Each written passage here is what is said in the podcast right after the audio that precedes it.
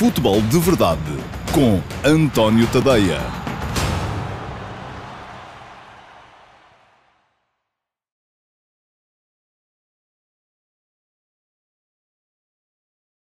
Olá, muito bom dia a todos. Eu sou o António Tadeia e estou ao Futebol de Verdade, terça-feira, dia 8 de uh, setembro de 2020, dia de jogo da Seleção Nacional. Portugal vai jogar mais logo um, em Solna, no Razunda, uh, arredores de Estocolmo, acho que é Estocolmo ainda, um, com a Suécia. Um jogo complicado, um jogo que vai ser fundamental para a carreira de Portugal nesta edição da Liga das Nações, sobretudo porque a França já ali ganhou e, e já se sabe que sendo uma competição, uh, a Liga das Nações A, que reúne as 16 melhores seleções da Europa, sendo uma competição entre equipas fortes, uh, o direito ao erro fica, fica caro e por isso mesmo é importante que as equipas não, não cedam pontos, ou pelo menos não cedam na, na, na luta umas com as outras. Reparem que nas duas primeiras jornadas dos primeiros dois grupos, os grupos que jogaram ontem e os que jogaram anteontem, ninguém conseguiu duas vitórias. Eu acho que um, a França está no bom caminho para as conseguir, a Dinamarca também, uh, perdão, a Bélgica também, um, e uh, Portugal uh, precisa de o fazer, embora tenha mais dificuldades à partida do que a França nas, na jornada de hoje, mas precisa de o fazer para chegar aos jogos com a França, pelo menos em igualdade de circunstâncias, e para lutar depois de igual para igual por uma presença no Final Four. Ora bem, um, já vos vou falar do jogo da seleção e, sobretudo, dessa perspectiva que é de Cristiano Ronaldo voltar um, à, à, equipa, uh, sobre aquilo que poderá eventualmente Fernando Santos fazer um, no alinhamento da equipa de Portugal para a partida de mais logo. antes disso, tenho que vos uh, recordar que podem deixar perguntas nas caixas de comentários e que podem partilhar já esta edição do Futebol de Verdade, porque se o fizerem, uh, os vossos amigos ainda podem apanhar o direto. E era simpático que eles pudessem ver a emissão ainda, sem estarem a ver isto requentado mais logo. Ora bem, estava a dizer, podem, podem deixar perguntas nas caixas de comentários, quer estejam a ver um, ah, no Facebook, no Twitter, no um, ah, meu canal do YouTube ou no meu site, o antoniotoday.com, através do meu canal Dailymotion, também, e, e essas perguntas poderão ser incluídas na transmissão em uh, direto, uh, e eu poderei até eventualmente, quem sabe, se vier a talho de foice, responder-lhes aqui no direto, da mesma forma que podem, uh, não sendo incluídas no direto, um, ehm, serem depois colocadas no, no Q&A do próximo sábado. O Q&A é o quê? É um programa de perguntas e respostas em que eu aproveito para responder às melhores perguntas da semana e vai para o ar ao sábado, ao meio-dia e meia, da mesma forma que o Futebol de Verdade vai para o ar de segunda a sexta, ao meio-dia e meia. Podem ainda deixar perguntas também no Instagram. Um, acontece que devido aqui a uma incompatibilidade de plataformas entre o Instagram e o StreamYard, uh, que potencia este futebol de verdade, um, as perguntas do Instagram não podem ser colocadas em direto nesta emissão. Uh, mas ficarão sempre lá e poderão ser respondidas, tem acontecido já no Q&A de sábado. Dizia-me aqui o João Deus Machado que pensava que eu ia abrir com o Quaresma. Não, enfim, vou falar do Quaresma. Uh, esteja descansado que vou falar. Aliás, uh, creio que estava no copy do lançamento, se calhar não estava, mas, uh, mas está pensado uh, falar-se também de Quaresma, uh, depois o que é que abre, o que é que fecha, enfim, já estou aqui também um, a falar para ver se, se vocês se juntam aí desse lado, porque já se sabe, isto não é televisão, é redes sociais, é completamente diferente. Bom, Quaresma, vamos a isso. Já lá vou depois à seleção na ponta final do programa, vou falar-vos um bocadinho de mercado Antes disso, para vos falar de Quaresma, que o João Deus Machado queria, vou-vos falar também de uh, Adil Rami, que uh, recebeu uma mensagem de um uh, espectador um, boa visteiro que vive em França e que estava, e é um espectador, o Frederico Gomes, que muitas vezes uh, interage comigo e estava um bocadito aborrecido por não me ter ainda referido ao Adil Rami aqui nas emissões normais do futebol. De verdade, nem ter escrito nada sobre o tema. Este é daqueles boa visteiros que é mesmo do Boa Vista, porque eu uh, percebo das mensagens que vou trocando com ele. Um, mas quero falar-vos também de Ivan Nilsson, do avançado que o Futebol do Porto parece ter aí a chegar, uh, vindo do Fluminense, e daquela uh, do, do, do, do, negócio que se está a montar em torno de uh, Carlos Vinícius para sair do Benfica, porque isto do Benfica não é só comprar, também vai precisar de vender com certeza. Vamos primeiro aos negócios feitos. Espetacular a apresentação de Quaresma, já tinha falado aqui um, do Ricardo Quaresma na semana passada, quando começou a, a falar-se na possibilidade de ele uh, assinar pelo Vitória Sport Clube. Um, assim foi e creio que vai ser com certeza um uh, ativo muito importante uh, na campanha do uh, Vitória. Uh, porquê? Porque Quaresma, apesar dos seus 36 anos, ainda vem com um ritmo interessante do campeonato turco. Ele ainda fez 26 jogos na última Liga Turca pelo Paz. O Paz ficou a meio da tabela. E recordo-se que ele começou a temporada no Besiktas, mas acabou por sair do Besiktas, mais porque o Besiktas não podia... Um, mas porque o Besiktas não podia pagar salários a muitos dos jogadores que por lá tinha, do que por outra razão qualquer, ainda fez uma época muito, muito razoável na Liga Turca e estou convencido que ainda vai fazer uma época muito, muito razoável também na Liga Portuguesa. Haverá sempre uh, ocasião para aqueles jogos uh, já se sabe, Quaresma contra o Porto, Quaresma contra o Sporting, jogos uh, emotivos para, para o jogador, Quaresma contra o Benfica, que é um clube contra o qual ele se diz que sempre gostou de jogar também, uh, o derby do Minho vai ser com certeza uh, ter outra, um, outro encanto com ele presente, porque é um jogador que não só traz uma, eu vou dizer isto, eu adoro esta expressão, é uma expressão que é, enfim, é antiga, mas eu adoro, traz uma vasta panóplia de recursos técnicos ao jogo, porque é verdade, porque nunca se sabe muito bem o que é que ele vai fazer, um, mas também porque, além disso, é um jogador com personalidade competitiva, é um jogador com história, é um jogador que fora de campo tem opinião e a opinião dele é sempre respeitada, porque é alguém que, não, que sempre se recusou a pensar pela, uh, pela cabeça dos outros, pensa pela dele, e isso, do meu ponto de vista, é das coisas que mais falta faz ao futebol português.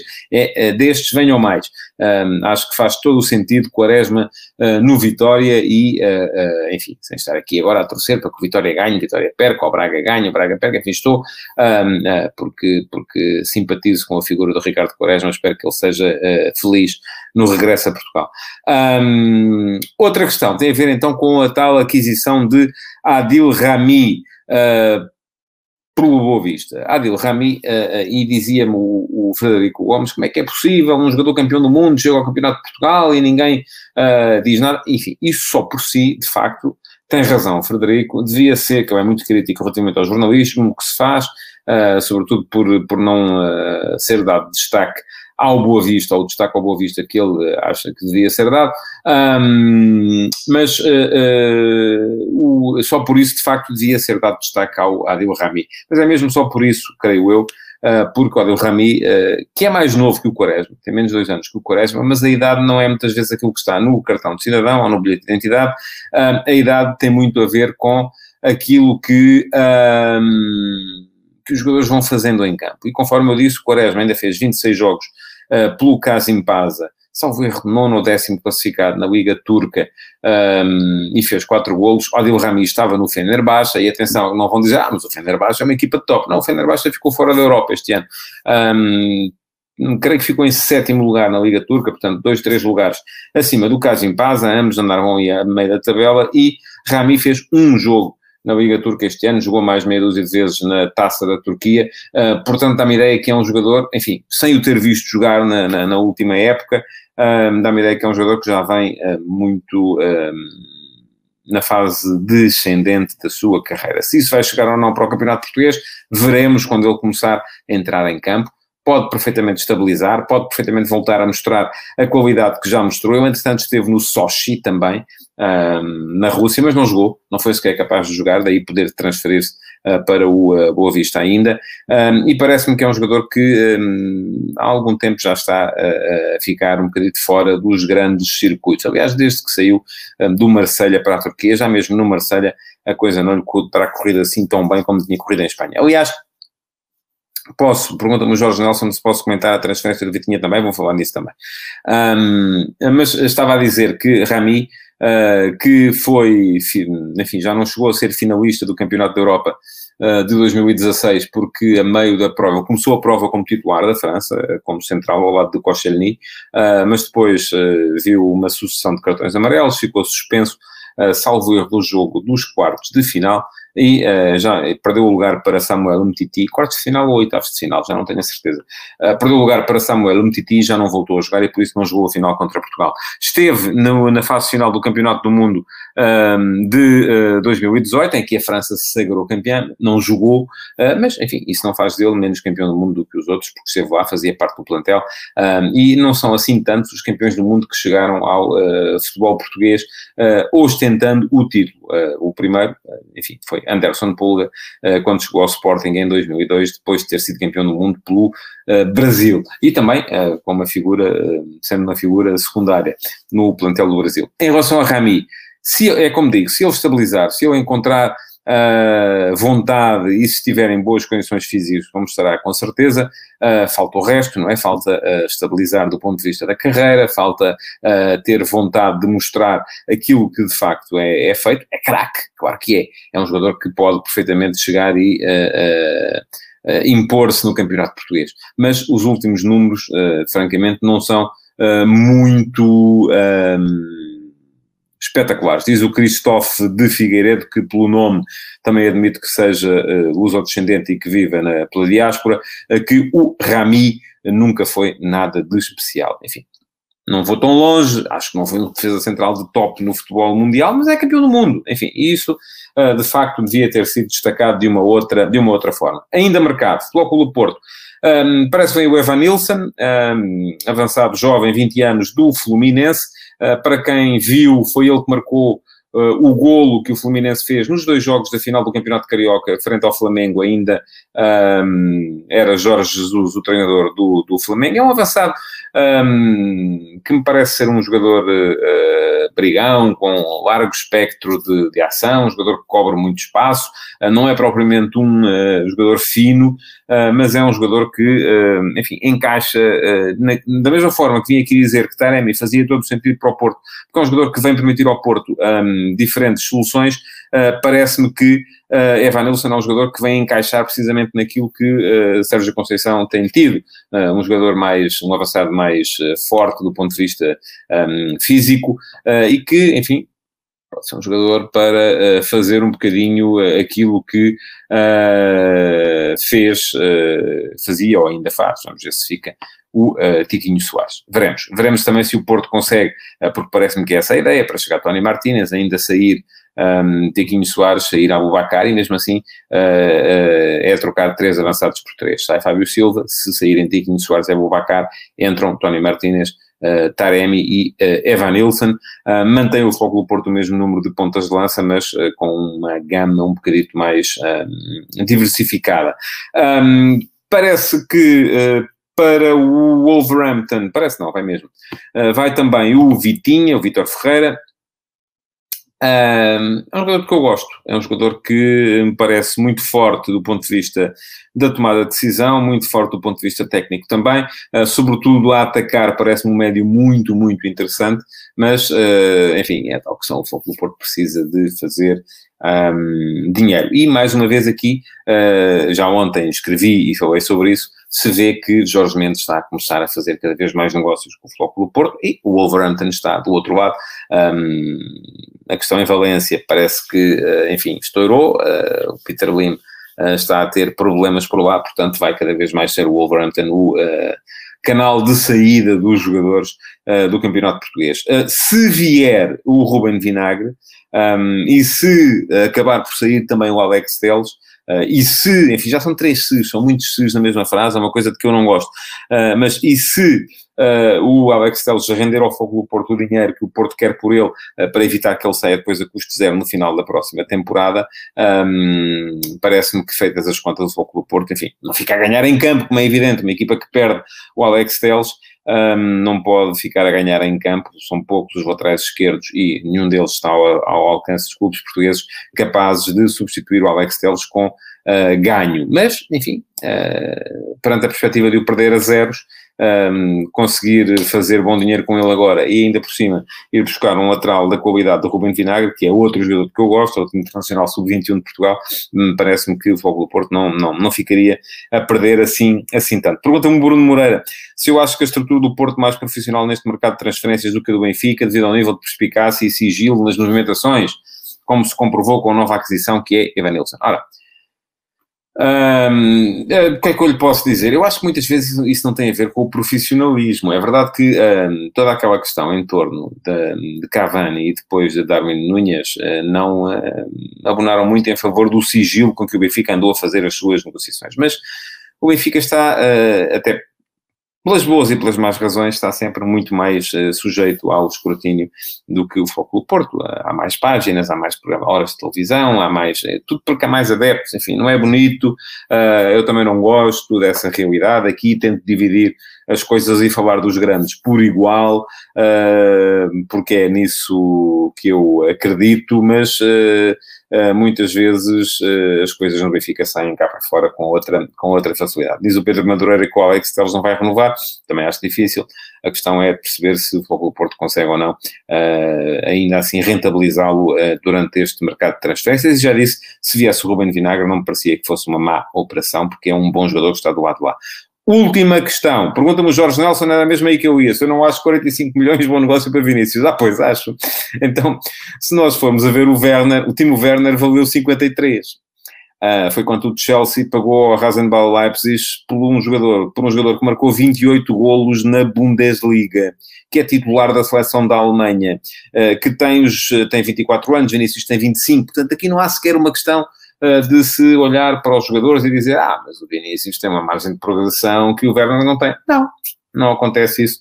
Eh, eles são sensivelmente da mesma idade, um deles é titular de uma das maiores seleções do mundo, o outro não. Eh, um deles é, que é o mesmo, Uh, marcou 28 golos num campeonato top 5, o outro uh, marcou 18 num campeonato que está logo a seguir, um, ia jogar no, no, no Benfica. Portanto, uh, eu acho que 45 milhões era um extraordinário negócio. Não era bom, era extraordinário. O Benfica comprou o Vinícius por 17 milhões há um ano e ele não valia os 17 milhões há um ano. porque, enfim, era um jogador que tinha passado pelo Nápoles e pelo Mónaco sem que se desse verdadeiramente por ele uh, 17 milhões, enfim, só mesmo em nome do potencial. Um, Agora, eh, se me falam em triplicar esse, esse valor, pois, num ano, enfim, em que ele passou boa parte do ano ainda assim, não, foi sempre, não foi sempre titular, parece-me que era um negócio extraordinário, por 45 milhões. enfim, se o Benfica conseguir 60, e se não for para o Wolverhampton, que já agora, se for para o Wolverhampton, parece que a coisa fica, fica, fica diferente, não é? Uh, mas se o Benfica conseguir os 60 de que se fala, aí é um negócio estratosférico. E se forem os 100 milhões de que o Luís Felipe Vieira chegou a falar, ou, chegou, ou se chegou a dizer um, que era, enfim, então aí uh, é, é, digno de um filme. Diz o Christophe, hoje está muito ativo, quando Fábio Silva custou 40 milhões, como é que se pode questionar 45 pelo Vinícius? Pode, questionando também os 40 do Fábio Silva. Enfim, é, a questão aqui é toda e questionando os 120 de João Verde, questionando tudo, porque há negócios que estão a ser um, muito especulativos e muito inflacionados, uh, e eles uh, muitas vezes vão para o mesmo sítio. Mas, enfim, isto até ver não é ilegal. Se eu quiser, de repente, agarrar nesta garrafa e a vender por um milhão de euros e alguém me quiser comprar, ó meus amigos, não parece que possa ir preço por causa disso. Bom, uh, ponto final nas questões de mercado. Hoje não houve Sporting, não houve, porque também não há novidades, aparentemente. Também não tenho, uh, e peço que me perdoem, uh, conhecimentos suficientes para vos falar aqui do relatório e contas da SAD do Sporting, os tais 12 milhões de, de, lucro, ou como dizia hoje, com piada, o jogo na capa deu o Sporting do lucro de um Rubin Amorim, parece que é uma unidade de conta já. Um, também não há ainda notícias acerca disso. Vamos então à seleção, que temos uh, nove minutos até ao final do, do programa para falar da seleção que hoje vai jogar uh, na uh, Suécia. Ora bem, eu vou estar na RTP para fazer os comentários do jogo em direto com o Manuel Fernando Silva. Desta vez não fomos, uh, Covid obriga, uh, não, não houve a possibilidade de ir fazer, de ir comentar o jogo em loco ou no estádio. É sempre diferente. Uh, eu sei que vocês, muitos de vocês dizem, ah, vocês gostam de andar aí a passear e tal. E malta não passeia, esqueçam lá isso. Porque geralmente ir fazer o comentar um jogo de futebol ao estrangeiro implica um, sair de Portugal por volta da hora do almoço da véspera, uh, passar o dia em escalas para se conseguir os voos mais baratos, porque os diretos geralmente são mais caros, uh, chegar, uh, neste caso, a Estocolmo, ah, na véspera do jogo, tipo 10, 11 da noite, dormir e no dia seguinte, a partir das 11 da manhã, uh, estar no estádio a fazer lives uh, diretos de hora a hora uh, para os diversos serviços noticiosos, até serem horas do jogo, sai-se do estádio tipo às 11, 11 e meia da noite, e na manhã seguinte regressar a Portugal. Portanto, não há ali grandes passeios, o que há é uma capacidade para estar no estádio e uh, ver uh, uma parte fundamental do jogo. Eu sei que vocês, alguns de vocês também se riem quando eu digo isto, que é o jogo sem bola. Uh, a transmissão televisiva é, basicamente, o que nos dá é o jogo com bola. Mas o jogo sem bola também interessa muito. Pergunta-me o Júlio Caetano e eu vou aproveitar a deixa. Qual é, qual é que eu acho que deve ser o 11 da seleção para hoje? Não vou ao sub-21, não, não tenho tempo para falar do sub-21. Uh, falarei, espero falar amanhã, uh, mas hoje não vou, não vou antecipar o jogo, até porque me parece que é um jogo relativamente descomplicado e os jogos a sério são os jogos com a, com a Holanda. Mas enfim, o 11 de Portugal, uh, uma coisa me parece evidente é que vai ter Ronaldo. E tendo Ronaldo, voltará outra vez a, a eterna discussão uh, que cada vez que Portugal joga sem Ronaldo e ganha e joga bem, como aconteceu ainda por cima no jogo contra a Croácia, há muita gente que começa logo a dizer ah, esta seleção joga bem, é só o Ronaldo, o Ronaldo vai lá só atrapalhar, como é que se pode dizer isto de um dos melhores jogadores do mundo? Não. Uh, porque com ele em campo, toda a gente tem que lhe dar a bola para ser ele a brilhar. Não é verdade. Atenção. Não é verdade. Diz o Luca Toni. Luca Toni não é o próprio, mas enfim. Portugal joga muito melhor sem Ronaldo, joga em equipa. Eu acho que isso talvez já tenha sido verdade, Luca, um, porque um, já houve tempos em que uh, o resto da equipa não tinha estatuto um, e uh, muita gente olhava para Ronaldo para resolver todos os problemas e isso naturalmente prejudicava o jogo coletivo de Portugal. Neste momento eu creio que já não é assim, não só porque já há muita gente com estatuto à volta de, de, de, de Cristiano, mas também porque uh, o próprio Ronaldo passou a compreender, não sei se teve a ver com a chegada à Juventus uh, e a entrada no futebol italiano, que é diferente do espanhol, mas parece-me que ele passou a compreender melhor as necessidades do jogo de equipa. E, portanto, não me parece que seja verdade aquilo que, que está a dizer. Eu acho que o que a equipa joga é diferente. Muitas vezes tem, além de ter aquele futebol mais rendilhado, aquele futebol mais de pé para pé, aquele futebol mais uh, uh, um, de que muita gente gosta mais, uh, mais próximo de uma espécie de tiki-taka e mais longe de um jogo mais objetivo, Portugal pode alternar as duas situações. E isso eu acho que é bom, acho que é positivo. Um, agora, outra questão é um, quem é que fica no 11, não é? E já há esta pergunta do Rui Rodrigues, com Ronaldo de volta e depois do jogo de Jota com Bernardo Silva, acha que o Félix tem lugar a titular? Perguntava também, acho que era o Cláudio Costa, um, há minutos, um, Ronaldo com Félix terá de sacrificar Diogo Jota? Ou acredita num esquema demasiado arriscado, dava para retirar Moutinho. Não, eu acho que dá para retirar Moutinho se entrar, por exemplo, o Ruben Neves ou o Sérgio Oliveira. Uh, não acredito que dê para retirar Moutinho para jogar com quatro avançados. Já me parece uh, excessivo, mais a mais, uh, num jogo fora contra a Suécia, que é uma equipa forte, é preciso dizê-lo. Ainda há a questão do Guedes, conforme diz o uh, Rui Gaetano, Ronaldo Guedes e Bernardo. Portanto, aí, aí parece-me que era demasiado um, dada a objetividade, o que também pode ser uma ideia. Reparem, Portugal neste momento tem no ataque, uh, vamos dizer, cinco jogadores. Uh, cinco jogadores que contam mais.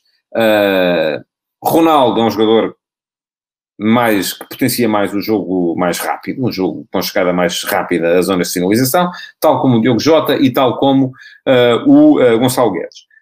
Por outro lado, João Félix e Bernardo Silva são jogadores mais uh, ativos nas zonas de criação, que exploram mais o espaço entre linhas, que estão mais por ali um, e, portanto, uh, favorecem mais aquele jogo mais combinativo da seleção. A escolha de uh, Fernando Santos vai determinar se quer uma equipa de Portugal mais à procura do espaço nas costas do adversário, pergunta-me Pedro Madureira, João Félix e Ronaldo juntos, e por que não? Um, ou se uh, quer uma equipa uh, mais uh, dada a manter a posse de bola, a segurar a bola, marcar o ritmo do jogo, uh, e com isso uh, fará sentido ter João Félix e Bernardo ao mesmo tempo e depois escolher um dos outros, que nesse caso será necessariamente Ronaldo, parece-me que aí não há grandes, não há grandes dúvidas. A escolha que uh, Fernando Santos fizer vai determinar a estratégia que ele quer para o jogo de hoje, porque em termos de posições, eu acho que todos eles podem fazer todas as posições. E é isso que é bom neste momento. Eu não gosto, pessoalmente, de ver Ronaldo jogar como avançado centro mais, mais de referência. Eh, não gosto de ver de costas para a baliza, acho que estamos ali a estragar um bocadinho aquilo que o Ronaldo pode fazer e, portanto, gosto mais de Ronaldo a jogar sobre a esquerda, embora tenha a noção de que isso implica vários problemas, sobretudo ao nível da transição defensiva, porque o Ronaldo partindo da esquerda dificilmente lá está, uh, e depois se a equipa perde a bola fica destapada por ali. Mas A questão é que, neste momento, o tal ataque móvel de Portugal uh, parece que um, começa a funcionar melhor. Ainda há o André Silva, como diz o Ricardo Silva, que entrou e fez um golo no jogo contra a Croácia. Portanto, um, e o André Silva é um bocadinho um misto embora também seja um jogador que baixa bastante e que, é, uh, que se mostra bastante à equipa em desmarcações de apoio.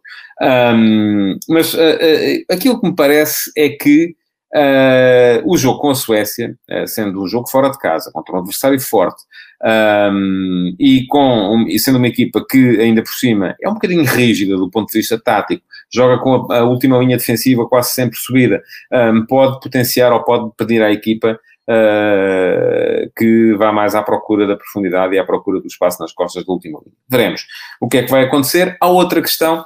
Um, eu, por mim, como é que eu gostava? Posso dizer-vos, gostava de ver Ronaldo na esquerda, Bernardo na direita, Félix no meio, um, ou André Silva no meio. Um, Parece-me, é assim que eu mais gosto de ver jogar a seleção, um, tendo depois Diogo Jota e Gonçalo Guedes uh, como uh, alternativas uh, e o próprio Félix ou uh, o André Silva, aquele deles dois que não, que não jogaram. Não sei se o Fernando Santos pensa como eu, mas há outra questão que gostava de introduzir aqui que tem a ver com a necessidade de se fazerem alterações um, de uma para outras jornadas na uh, Liga das Nações.